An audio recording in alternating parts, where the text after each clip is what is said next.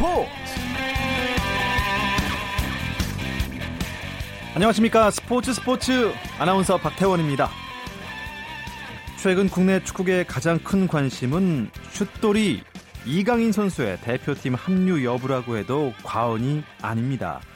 이강인 선수는 대표팀 유니폼을 입을 가능성이 높은 것으로 전해지고 있습니다. 대한축구협회가 이강인 선수의 소속팀 발렌시아에 3월 A매치 기간 이강인을 차출하고 싶다는 내용의 공문을 보냈다는 것이 알려지면서 이강인 선수 합류가 가시화되고 있는데요. 이강인 선수의 A 대표팀 발탁 여부는 20세 이하 월드컵을 준비하고 있는 20세 이하 대표팀과도 무관하지 않기 때문에 벤투 감독의 선택이 눈길을 모으고 있습니다. 그런데 20세 이하 대표팀은 의무 차출 대상이 아니라서 구단의 협조가 있어야 하지만 현지 언론에서는 발렌시아가 20세 이하 월드컵 출전을 허락하지 않을 것이라는 전망도 나오고 있습니다. 자세한 이야기 잠시 후에 나눠보기로 하고요. 먼저 오늘 들어온 주요 스포츠 소식부터 정리해드리겠습니다.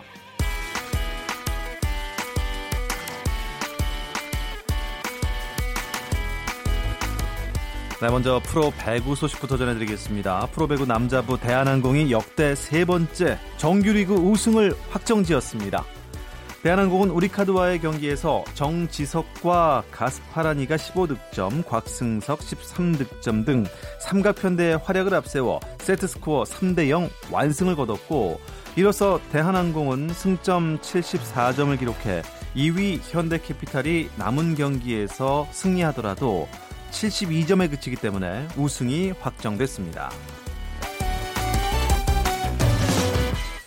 KBL 프로농구 오늘 두 경기가 있었는데요. 먼저 부산에서 만난 KT 대 전자랜드의 결과부터 알려드리겠습니다. 부산 KT는 부산 사직 실내체육관에서 열린 전자랜드와의 맞대결에서 82대 66으로 완승을 거뒀습니다. 4연승을 달리고 있는 KT는요, LG와 함께 공동 3위를 이루고 있고요. KCC와 KGC의 경기가 있었습니다. 대단했습니다. 정말 경기 막판 0.5초도 안 됐습니다. 하프라인 근처에서 외국인 선수 킨이 던진 공이 림을 통과하면서 두점 차로 지고 있었는데요. 이게 3점 슛이니까 82대 81 짜릿한 역전승을 KCC가 거뒀습니다. 자, KCC는 6강 플레이오프 진출 가능성을 높였고요. 반면 안양 인삼 KGC 인삼공사는 2연패에 빠지면서 플레이오프 적신호가 켜졌습니다.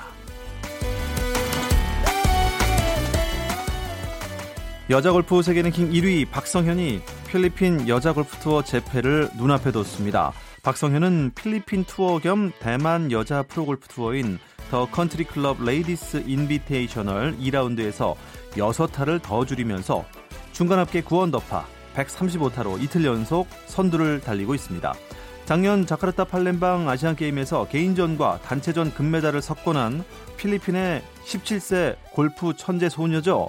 유카 사소가 4언더파 68타를 치면서 추격을 했지만 사소와 박성현의 타수차는 어제 두 타였는데 오늘은 네 타로 더 벌어졌습니다.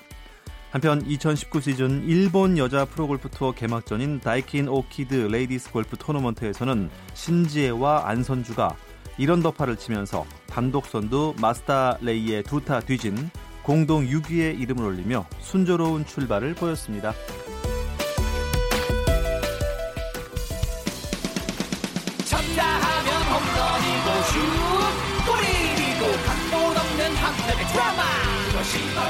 것이 바로 손에 잡힌 우승 트로피. 목에 걸린 그 배달.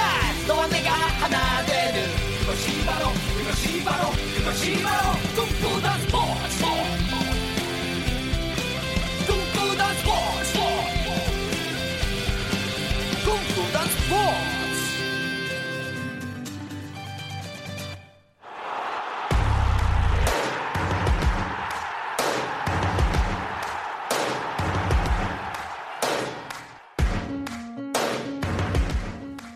유럽 곳곳을 누비면서 우리나라 유럽파 선수들의 이야기를 전해주는 이건의 발품 스토리부터 어, 듣겠습니다. 지금 유럽 어느 곳에 있는지 궁금한데요. 이건 기자 연결해 보겠습니다. 이건 기자 나와주세요. 네, 안녕하세요. 이건입니다. 지금은 영국에 계신 건가요?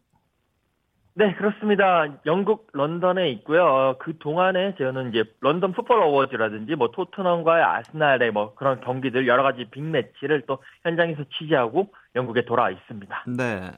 영국 현지에서는 지금 어떤 이슈가 가장 큰 관심사죠? 어, 일단 지금 가장 큰 이슈는 어, 물론 이제 어제 밤에 있었던 뭐 맨유의 어, 이제 그 8강 진출도 있겠지만 계속 쭉 된 이슈는 리버풀이 가장 관심의 중심에 있습니다. 네. 어, 올 시즌 리버풀이 리그 선두를 계속 질주를 했는데요. 사실 리버풀이 프리미어 리그 우승이 없어요. 프리미어 리그가 어. 1992년에 출범을 했는데 네. 그 이전에는 그러니까 First Division 일부 리그 일부 리그였는데 리버풀의 가장 이제 최근 일부 리그 우승은 1989, 1990 시즌 이때가 마지막이었거든요. 프리미어 리그 출범 이후에 한 번도 우승을 못했는데 이때까지 좋았단 말이에요. 그래서 어 이번에는 드디어 우승을 하는 것이 아니냐라는 그런 분위기였는데 29라운드 지나면서 결국 맨시티에게 네. 따라잡혔어요. 아. 지금 맨시티가 네. 승점 71, 리버풀이 승점 70, 이제 1점 차이가 나긴 합니다만 9경기가 남았는데 이 상태로 가다가는 또 리버풀이 또 이제 중간에서 미끄러지지 않겠느냐라는 것이 하나의 또 관심사고요. 또, 네. 다- 또 다른 하나는 4위 싸움이거든요. 이제 토트넘이 리그 3경기에서 1무 2패로 주춤하면서 선두 경기에 떨어져 나온 반면에 맨유, 아스날, 첼시가 약진을 하면서 지금 4위권 경쟁이 단 승점 5점 차에 네 팀이 몰려 있으면서 과연 이 4위권까지가 3위, 4위가 누가 되느냐가 또 관심사로 떠올랐습니다. 네. 어떻습니까? 지금 맨시티와 리버풀 어떤 팀이 우승을 해도 이상하지 않는 상황이고요. 토트넘은 3위를 했으면 좋겠는데 어떤 예상들이 좀 더 신뢰를 받고 있나요?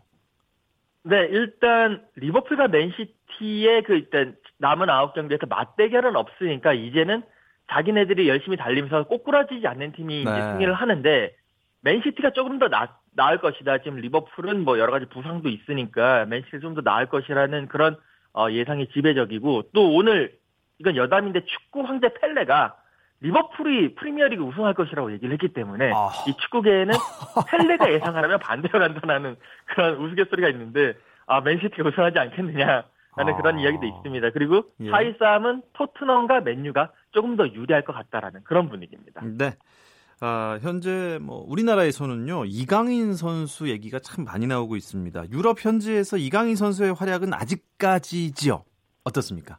네, 뭐 일단 유럽 무대에서는 이강인 선수가 이제는 유망주라는 것에 조금 더 벗어나서 이제는 1군 멤버의 한 명으로서 확실히 음. 스페인 언론 같은 경우에 1군 멤버의 한 명으로서 이제 공인을 했다라고 볼 수가 있어요. 어, 현재 언론들도 이강인 선수에 대한 관심도 커지고 있고 최근에 이강인 선수가 잘 못 뛰니까 이강인 선수를 계속 기용을 해야 된다라고 압박을 하고 있습니다. 이 시야 자체가 시선 자체가 이제 그 유망주가 아닌 정식 선수로서 인정을 하고 있는 부분 그렇기 때문에 뭐 여러 가지 또 확실히 한국보다는 분명히 조금 관심도의 그런 결이 다르긴 하지만 그래도 이강인 선수에 대한 기대가 크다라고 볼 수가 있습니다.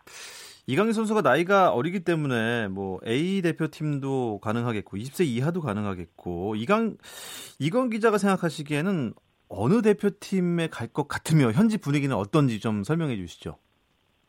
일단 지금 뭐 여러 가지 보도에 따르면 3월 A 매치에 이제 이강인 선수를 부를 수도 있다. 그러니까 대한축구협회에서는 이강인 발렌시아에 이강인 선수를 차출 대상으로 이제 선정을 했다라는 공문을 보냈거든요. 이거는 이제 차출을 한다라는 것이 아니라 부를 수 있으니까 준비를 해라. 어, 쉽게 말해서 예비 소집의 개념인데요.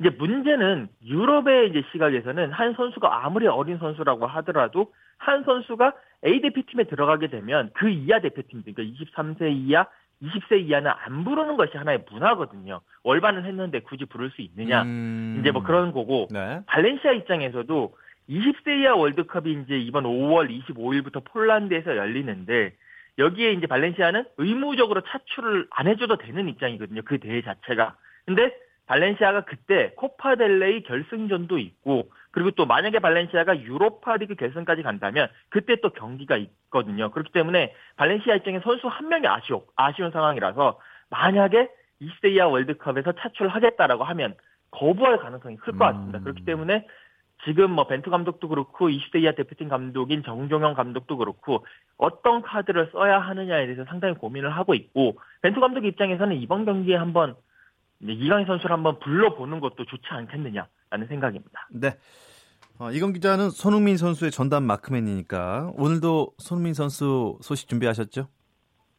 네, 뭐 많은 분들이 아시다시피 손흥민 선수 지난 그 화요일에 도르트문트 원정, 그러니까 챔피언스리그 16강 도르트문트 원정에서 71분을 뛰면서 좋은 모습을 보여줬고 어, 토트넘을 1대 0으로 승리하면서 8강에 오르는데 기여를 했습니다. 이제 저는 개인적으로 그것도 좋았지만 그 이전에 지난주 목요일이었죠. 어, 손흥민 선수가 런던 풋볼 어워즈에서 이제 올해 선수상을 탔는데 이 상이 런던 내 12개 프로구단, 뭐 토트넘, 아스널, 첼시 등 프리미어리그 구단도 있고 그 밑에 하브리그 구단 다 포함을 해가지고 거기서 뛰는 선수들 중에 가장 좋은 활약을 한 선수에게 이제 그 올해 선수상을 수여하는데 여기에 손흥민 선수가 이제 당당히 이름을 올렸다. 한국인으로는 물론 최초고요. 아시아인으로 최초였고 제가 이제 그 자리에서 취재를 했는데 거기 있으면서 한국인으로서 너무 자부심을 느꼈던 어, 그런 시간이었습니다. 예, 오늘도 생생한 유럽 축구 이야기 들려주셔서 고맙습니다. 이건의 발품 스토리 이건 기자와 함께했습니다. 고맙습니다. 네, 감사합니다. 어, 골이에요, 골이에요. 골을 기록합니다. 오늘 경기 놓쳤다면 KBS 1라디오 스포츠 스포츠 박태훈 아나운서와 함께합니다. 네, 스포츠 스포츠 목요일에는 해외 축구 소식 듣고 있는데요. 목요일의 남자 소개해드립니다. 박찬아 축구 해설위원 나오셨습니다. 안녕하세요. 네, 안녕하세요. 네. 앞서 이건 기자가 손흥민 선수 소식을 전해줬는데요. 네, 골을 많이 못 넣었다 이런 소식을 썰렁한 소식을 전해주셔서 조금 아쉽습니다. 근데 요새 어 갑자기 왜 침묵을 하는 거죠? 리그 3경기 챔피언스리그 한 경기 포함해서 4경기 연속 무득 점이죠. 예. 최근에 보면은 손흥민 선수의 컨디션이 좀 많이 떨어졌어요. 네, 근데 돌이켜 보면은 손흥민 선수가 계속 골을 터트릴 때도 많이 버거워했습니다. 버거워했는데 결과물을 만들어냈고 최근 경기는 결과물을 만들지 못하고 이제 두 가지 차이인 것 같은데요. 헬케인이 돌아와서 어, 뭐 또 손흥민 선수가 부진한 거 아니냐? 어, 공교롭게도 이런 게 맞물려 가서 그런 얘기들도 나오고 있는데 네. 뭐 영향이 아주 없다고는 할 수 없죠. 근데 또 생각해 봤을 때는 해리케인 선수는 그 손흥민 선수가 득점하지 못한 4경기에서 3골을 기록을 했습니다. 그러니까요. 한 경기 빼고 다 골을 터트렸다는 점에서는 뭐 영향이 아주 없다고는 볼 수 없으나 토트넘으로서는 해리 케인의 아무래도 이제 많은 것들 힘을 실어줄 음... 수밖에 없는 클럽이거든요. 네, 그런 이유도 있는 것 같고. 네. 어쨌든 뭐 11명의 선수들이 힘을 합쳐서 골을 만들어내는데 일단 누구의 발끝으로 골이 들어가느냐, 누구에게 몰아주느냐, 약간 뭐 그런 것도 있는 것 같기도 합니다. 뭐 저희 예상이지만요. 어쨌든 토트넘은 지금 챔피언스 리그 8강에 안착을 했습니다. 맞습니다. 8강에 오른 팀들 보니까 아, 반가워요.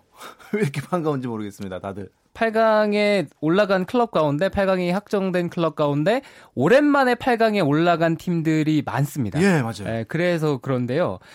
도르트문트와 토트넘의 경기에서 토트넘이 1대 0으로 승리하면서 네, 2전 전승으로 8강 올라갔고 예. 어, 아약스가 레알 마드리드를 상대로 역전하면서 아, 원정에서 4대 1로 크게 이기면서 1차전 패배를 설욕을 해, 했고요. 8강행을 확정을 지었습니다. 그리고 오늘 새벽에 있었던 경기 맨체스터 유나이티드도 파리 생제르맹에게 역전을 하고 또 포르투도 로마를 3대 1로 꺾으면서 이렇게 네 팀이 8강에 올라갔는데 다 8강이 오랜만이에요. 오랜만이에요. 단골 손님들이 아니라 네. 8강에 올라가 오랜만에 올라간 팀이고 특히나 아약스 같은 경우는 또 레알 마드리드를 꺾고 올라갔으니까 상당히 반갑다고 할 수가 있겠죠. 아약스의 8강행은 조금 의외인 것 같은데 그건 뭐 제 생각입니까?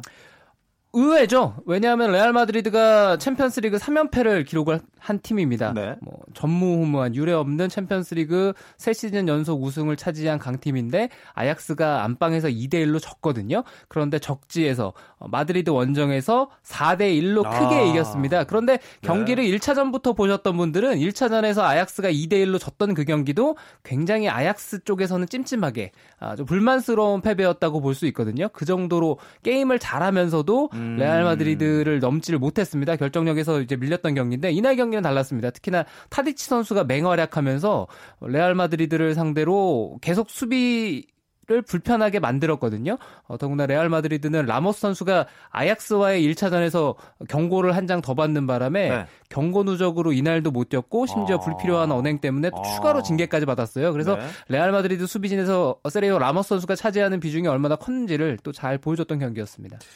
그 아약스 입장에서는 조금 석연찮은 첫 번째 경기가 있었다고 말씀해 주셨는데 1차전에서 그랬죠. 네, 예. 아쉬운 패배였죠. 챔피언스 리그에서는 그 비디오 판독 시스템이 처음으로 그 도입이 됐다고 들었는데 네. 어, 이게 뭐 큰 도움이 됐습니까?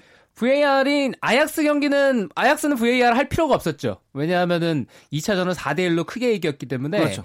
VAR의 유무는 그 경기는 중요하지 않았고요. 오늘 새벽에 있었던 두 경기 모두 다 VAR이 결정적으로 어. 어, 경기의 향방을 갈랐습니다. 예. 맨체스터 유나이티드가 원정에서 파리 생제르맹에게 3대 1로 승리했는데 맨체스터 유나이티드가 1차전에서 홈 경기했는데 2대 0으로 졌거든요. 홈에서 1차전 두 골 차 이상의 패배를 하고 원정 가서 뒤집은 게 챔피언스리그 역사상 또 처음이라고 아, 하는데 그래요? 맨체스터 유나이티드는 오. 후반 추가 시간에 VAR로 페널티킥을 얻어냈습니다. 그래서 그 골 덕분에 3대 1 아, 결국에는 원정 다득점 때문에 이길 수가 있었고요. 포르투는 로마와의 경기에서 연장까지 치렀습니다. 1차전에서 포르투가 로마 원정 가서 2대 1로 졌거든요. 네. 근데 이 경기는 안방에서 2대 1로 승리해서 어, 연장으로 끌고 갔는데 연장에서 이제 승부차기까지 몇 분 안 남겼던 시점인데 여기서도 페널티킥인데 맨체스터 유나이티드 경기와 마찬가지로 VAR의 도움을 받았습니다. 그래서 포르투가 페널티킥 성공시켜서 음. 3대 1로 이기고 어, 극적으로 8강에 올라갔죠. 야, 어떻게 포르투와 맨유가 다 3점씩을 3골씩을 넣어서 올라갔습니다. 참 반가운 팀, 특히 맨체스터 유나이티드는 이 챔피언스리그 8강이 오랜만 아닙니까? 2013-14 시즌 이후로 5시즌 만입니다. 상당히 오랜만이고 또 1차전에서 2대 0으로 졌는데 심지어 이 경기, 이 파리 원정 경기가 부상자들이 굉장히 많았어요. 미드필더에 부상자 많고 또 폴 포그바 같은 선수도 1차전 퇴장 때문에 뛰질 못하고 심지어는 인터넷 커뮤니티에서 팬들은 야 이거 다른 팀들은 다 챔피언스리그 가는데 우리만 컵 대회 치르러 가는 거 같아. 아. 잉글랜드 리그컵 있잖아요. 리그컵은 예, 일반적으로 예. 어린 선수를 많이 기용을 하지 않습니까? 그래서 아 우리만 이게 라인업이 소집 명단이 컵 대회 잉글랜드 컵 대회 치르는 것 같다고 그런 소리까지 했는데 경기를 이겼습니다. 음. 아, 이겨서 맨체스터 유나이티드가 더 극적이었다고 할 수가 있겠죠? 그렇습니다. 자 이제 어, 넉 장의 티켓은 확정이 됐고 나머지 넉장 8강, 8강 티켓은 언제 결정이 되나요? 다음 주에 결정이 납니다. 맨체스터 시티와 샬케 공사 그리고 유벤투스와 아틀레티코 마드리드가 한국 시각으로 수요일 새벽에 경기를 하고요. 목요일 새벽에는 바이런 미넨과 리버풀 그리고 바르셀로나와 리옹의 경기가 이어집니다. 음, 어떻게 보십니까? 대충 윤곽을 봤을 때 맨시티는 올라가지 않을까요? 첫날은 첫날 그러니까 한국 시각으로 수요일 새벽 경기죠. 수요일 새벽 경기도 1차전에서 이겼던 팀들이 아무래도 약간은 유리하다 아, 이런 평들이 나오고 있고요. 바르셀로나 역시도 안방에서 경기를 하니까 리옹과의 경기가 그래도 바르셀로나가 약간 유리하지 않겠냐 이런 예상들이 있는데 네. 바이렌 미넨과 리버풀은 알 수 없는 알 싸움입니다. 알 수 없는 어, 싸움이고 리버풀이 또 최근에 컨디션이 그렇게 좋은 편이 아니거든요. 맞습니다. 아, 그럼 바이른 미넨의 정우영 선수가 나올 수 있을까요? 정우영 선수가 지난 주말에 리그 데뷔전 치렀죠. 네. 리그 데뷔전 치러서 좋은 모습을 보여줬는데 확률이 그렇게 높을 것 같진 않아요. 어... 아무래도 바이른 미넨도 네. 리버풀과의 챔피언스리그 경기가 중요하다는 점에서는 부상자들을 그 경기에 맞춰서 복귀시키는 것을 목표로 하고 있을 거라서요. 쉽지 않지만 그래도 정우영 선수가 엔트리라도 들어가서 그 새벽에 정우영 선수의 모습을 잠시라도 볼 수 있었으면 하는 바람이 있습니다. 아, 좋습니다. 그러면 이제 8개 팀이 다 확정이 되면은 대진표는 다시 뽑나요? 다시 뽑죠. 네, 추첨을 어. 해서 다시 이제 8강 대진을 하게 되는데요. 네. 16강에서는 같은 리그 못 만나고 이랬잖아요. 네. 그런 거 없이, 없이. 8강부터는 어. 이제 완전히 추첨을 새롭게 다시 하게 되죠. 뭐 토트넘과 맨유가 붙을 수도, 붙을 수도 있습니다. 그렇군요. 챔피언스 리그는 참 언제 봐도 그 뭐 보통 리그나 컵 대회 또 달리 월드컵 같은 느낌이 좀 있어요. 그렇죠. 네. 비싼 데는 비싼 이유가 있고요. 돈을 많이 주고 상금이 크고 네. 중계권료가 비싸고 이런 데는 다 이유가 있죠. 자, 일단 내일은 뭐 유로파 리그 경기가 이어지는데 발렌시아가 경기를 합니다.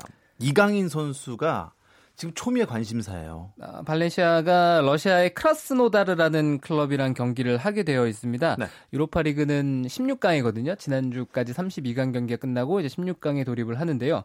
1차전 안방에서 치러지는 경기고 이강인 선수는 크라스노다르와의 1차전 소집 명단에는 포함이 됐습니다. 음, 소집 명단에 포함됐다는 건 뭐 분명히 뭐 교체 명단에 소집 명단이 그런데 19명이 소집이 됐어요. 네. 19명이 소집이 돼서 네. 골키퍼가 이번엔 두 명이거든요. 아. 그래서 누군가는 한 명이 빠져야 됩니다. 아, 그렇군요. 뭐 이강인 선수 출전 여부는 떠나서 이 경기는 발렌시아가 좀 유리하지 않겠습니까?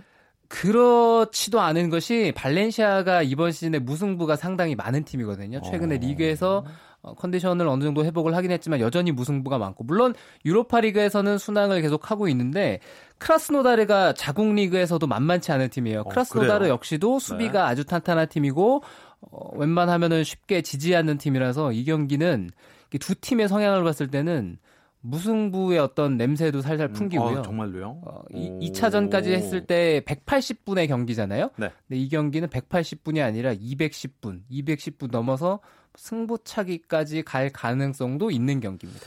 자, 챔피언스 리그는 워낙 유명해서 뭐 우리나라 축구 좀 좋아하시는 분들은 팀도 다 꿰고 있는데 유로파 리그에서는 어떤 팀들이 어떤 강점을 갖고 있는지 잘 모르시는 분들이 계세요. 유로파리그는 프리미어리그 클럽 가운데는 아스날이라든가 첼시라든가 이런 팀들이 올라가 있고요. 네. 아스날은 스타드 렌 프랑스 클럽과의 원정 경기 1차전을 준비하고 있고 그리고 또 유로파리그 16강 경기 가운데는 그래도 이제 빅리그끼리 붙는 팀은 프랑크푸르트 독일 분데스리가의 네. 프랑크푸르트와 네. 네. 어, 이탈리아 세리에 A의 인터밀란이거든요. 이 경기가 아무래도 제일 핫한 음... 경기고 뭐 국내에서는 첼시 경기라든가 네. 아스날 경기 이런 쪽에 집중이 많이 되겠죠. 네. 어... 뭐 챔피언스 리그나 유로파 리그에서 탈락한 팀들은 소속 리그에만 집중하면 되겠지만 손흥민 선수 같은 경우는 이제 토트넘이 챔피언스 리그 8강에 올라갔으니까 아주 바쁘겠어요. 맞습니다. 토트넘이 일정이 토요일 자정이죠. 일요일 0시 사우샘프턴과의 원정 경기가 예정이 되어 있습니다. 그래도 토트넘이 도르트문트와의 주중 경기가 있었다는 점에서는 아무래도 필요한 상황일 거예요. 1차전 이기고 2차전이 약간 수월했다고 해도 챔피언스리그 원정을 치르고 또 사우샘프턴 원정을 가는 일정이라서 좀 쉽지 않은 여정이라고 볼 수 있습니다. 아, 일단 손흥민 선수가 뭐 해리케인 선수 때문은 아니겠지만 어쨌든 또 골 소식을 전해 주셔야 또 이 해외 축구 면에 기사가 또 빵빵 터지지 않겠습니까? 저희들도 할 말도 있고요. 어, 프리미어 리그 순위를 보니까 맨시티가 어느샌가 1위로 차고 올라왔고요.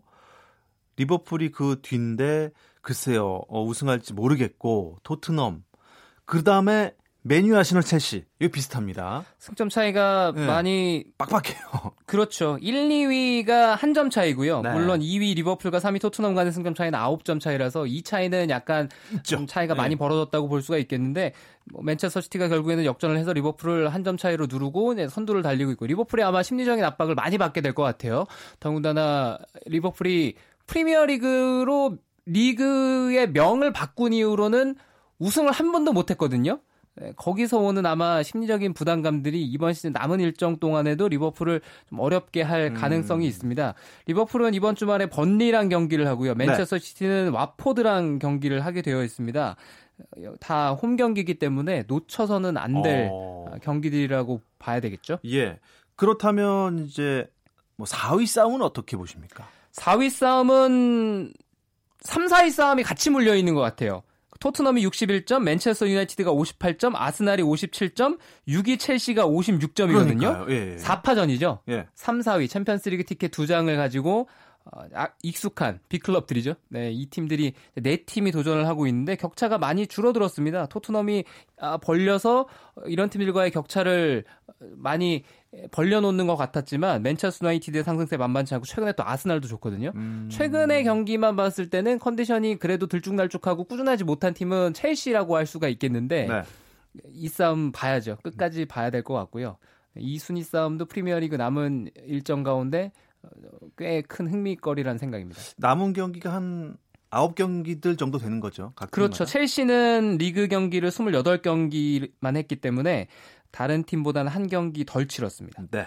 다른 우리나라 선수들 주말 경기 일정도 소개해 주시죠. 토요일 새벽 2시 반부터 시작이 됩니다. 이청용 선수가 뛰는 보험은 하이덴하임과 경기를 하고요. 새벽 5시에 이승우 선수가 있는 베로나가 페루자 원정을 떠납니다. 이탈리아 세리아 B이고요. 네. 그리고 토요일 저녁 9시에 다름슈타트와 홀슈타인킬 이재성 선수가 준비를 하고 저녁 11시 30분에 최근 컨디션이 좋은 지동원 선수가 있는 아우크스부르크 구자철 선수도 있죠. 라이프치히 원정 경기가 예정이 되어 있습니다. 지동원 선수가 골이 빵빵 터지고 있죠. 지동원 선수가 최근에 컨디션이 굉장히 좋아요. 아시안컵 다녀와서 네. 지동원 선수가 컨디션이 좋고 소속 팀은 지금 컨디션이 안 좋았거든요. 상황이 강등권으로 떨어질 위기까지도 있었는데 지동원 선수의 골 덕분에 그래도 반등을 할 수 있는 기회를 만들었습니다. 그리고 최근에 아우크스부르크가 공격진 쪽에서 선수가 많이 빠져나가면서 상황이 좋지 않았는데 지동원 선수가 또 절묘하게 그것을 채워주면서 특히 지난 도르트문트와의 경기에서 인상적인 활약을 했잖아요. 그래서 지동원 선수가 계속 공격 지역 쪽에서 어, 좋은 컨디션을 이어갔으면 하는 바람이 있고요. 그리고 토트넘 경기하는 시간과 같은 시간입니다. 최근에 기성용 선수가 아시안컵 다녀와서 자리를 잃었거든요. 네. 네, 뉴캐슬 유나이티드가 에버턴과의 경기를 하게 되어 있는데 기성용 선수도 빨리 이 자리를 되찾았으면 좋겠습니다. 네. 이번 주말이죠. 우리나라 선수들 경기 외에도 또 어떤 경기들이 우리 축구 팬들의 시선을 끌고 있는지 짚어주시죠. 이번 주말 일정 가운데 가장 흥미로운 경기는 월요일 1시 30분입니다. 주말이 이제 끝나서 월요일로 넘어가는 새벽. 아, 일요일에서 월요일 넘어갈 때요? 예. 그렇죠. 네. 월요일 새벽 1시 30분인데 네. 아스날과 맨체스터 유나이티드가 경기를 하거든요. 이 경기가 아스날이 네. 승점 57점, 맨체스터 유나이티드가 58점이잖아요. 그렇습니다. 아스날이 이기면 이게 순위가 바뀔 수가 있어요. 순위가 바뀔 수가 있는 그런 경기라서 이 경기가 아주 흥미로울 것으로 예상됩니다. 근데 메뉴가 요새 좀 상승세고 아스날이 조금 왔다 갔다 한다면서요. 맨체스터 유나이티드는 챔피언스리그 원정 갔는데 원정에서 파리를 잡는 대역전극을 만들어서 아주 기분이 좋은 상태로 어, 홈 경기를 준비를 아, 원정 경기죠. 아스날과의 원정 경기를 준비를 하게 되어 있고요. 아스널 역시도 프랑스 원정을 가는데 프랑스 원정을 갔다 온 건 똑같은데 아스날은 이제 유로파 리그를 네, 치르기 때문에 그렇군요. 날짜가 약간 늦잖아요. 아. 네, 그런 차이가 있습니다. 자, 과연 4위는 누가 수성을 할지 뺏을지 메뉴와 아스날 전통의 강호 경기 일요일에서 월요일 넘어가는 새벽 1시 반 경기 놓치지 마셔야겠습니다. 그리고 제가 하나만 뭐 이건 개인적인 질문인데요. 이강인 선수가 아, A 대표팀 차출 가능성이 있다고 보십니까? 이강인 선수 A 매치 차출 가능성이 A 매치 대표팀이 아마 벤투 감독이 다음 주 월요일 날 발표하는 걸로 제가 알고 있거든요. 네. 99% 정도 되지 않을까요? 네. 엄청 높게 보시네요. 네. 어, 그럼 발렌시아에서는 뭐 순순히 내줄 것 같고요. A매치 대표팀은 차출을 거부할 수가 없기 아, 때문에 거부할 수가 없습니까? 아, 20세 이하만 20세 이하 지금 아. 대표팀이 정종영 감독이 이끄는 20세 이하 대표팀이 스페인 전지훈련을 가는 일정이거든요. A매치 주간에. 네. 그런데 거기에 합류가 안 돼요. 아. 거기 안 불렀습니다. 네, 그 얘기는 뭐 자연스럽게 음. 유추가 가능한 시나리오죠. 또 A매치에서 우리 슈도리의 움직임을 볼 수 있지 않을까 기대를 한번 해보겠습니다. 해외 축구 이야기 재밌게 나눠봤습니다. 박찬아 축구 해설위원과 함께했습니다. 고맙습니다. 감사합니다.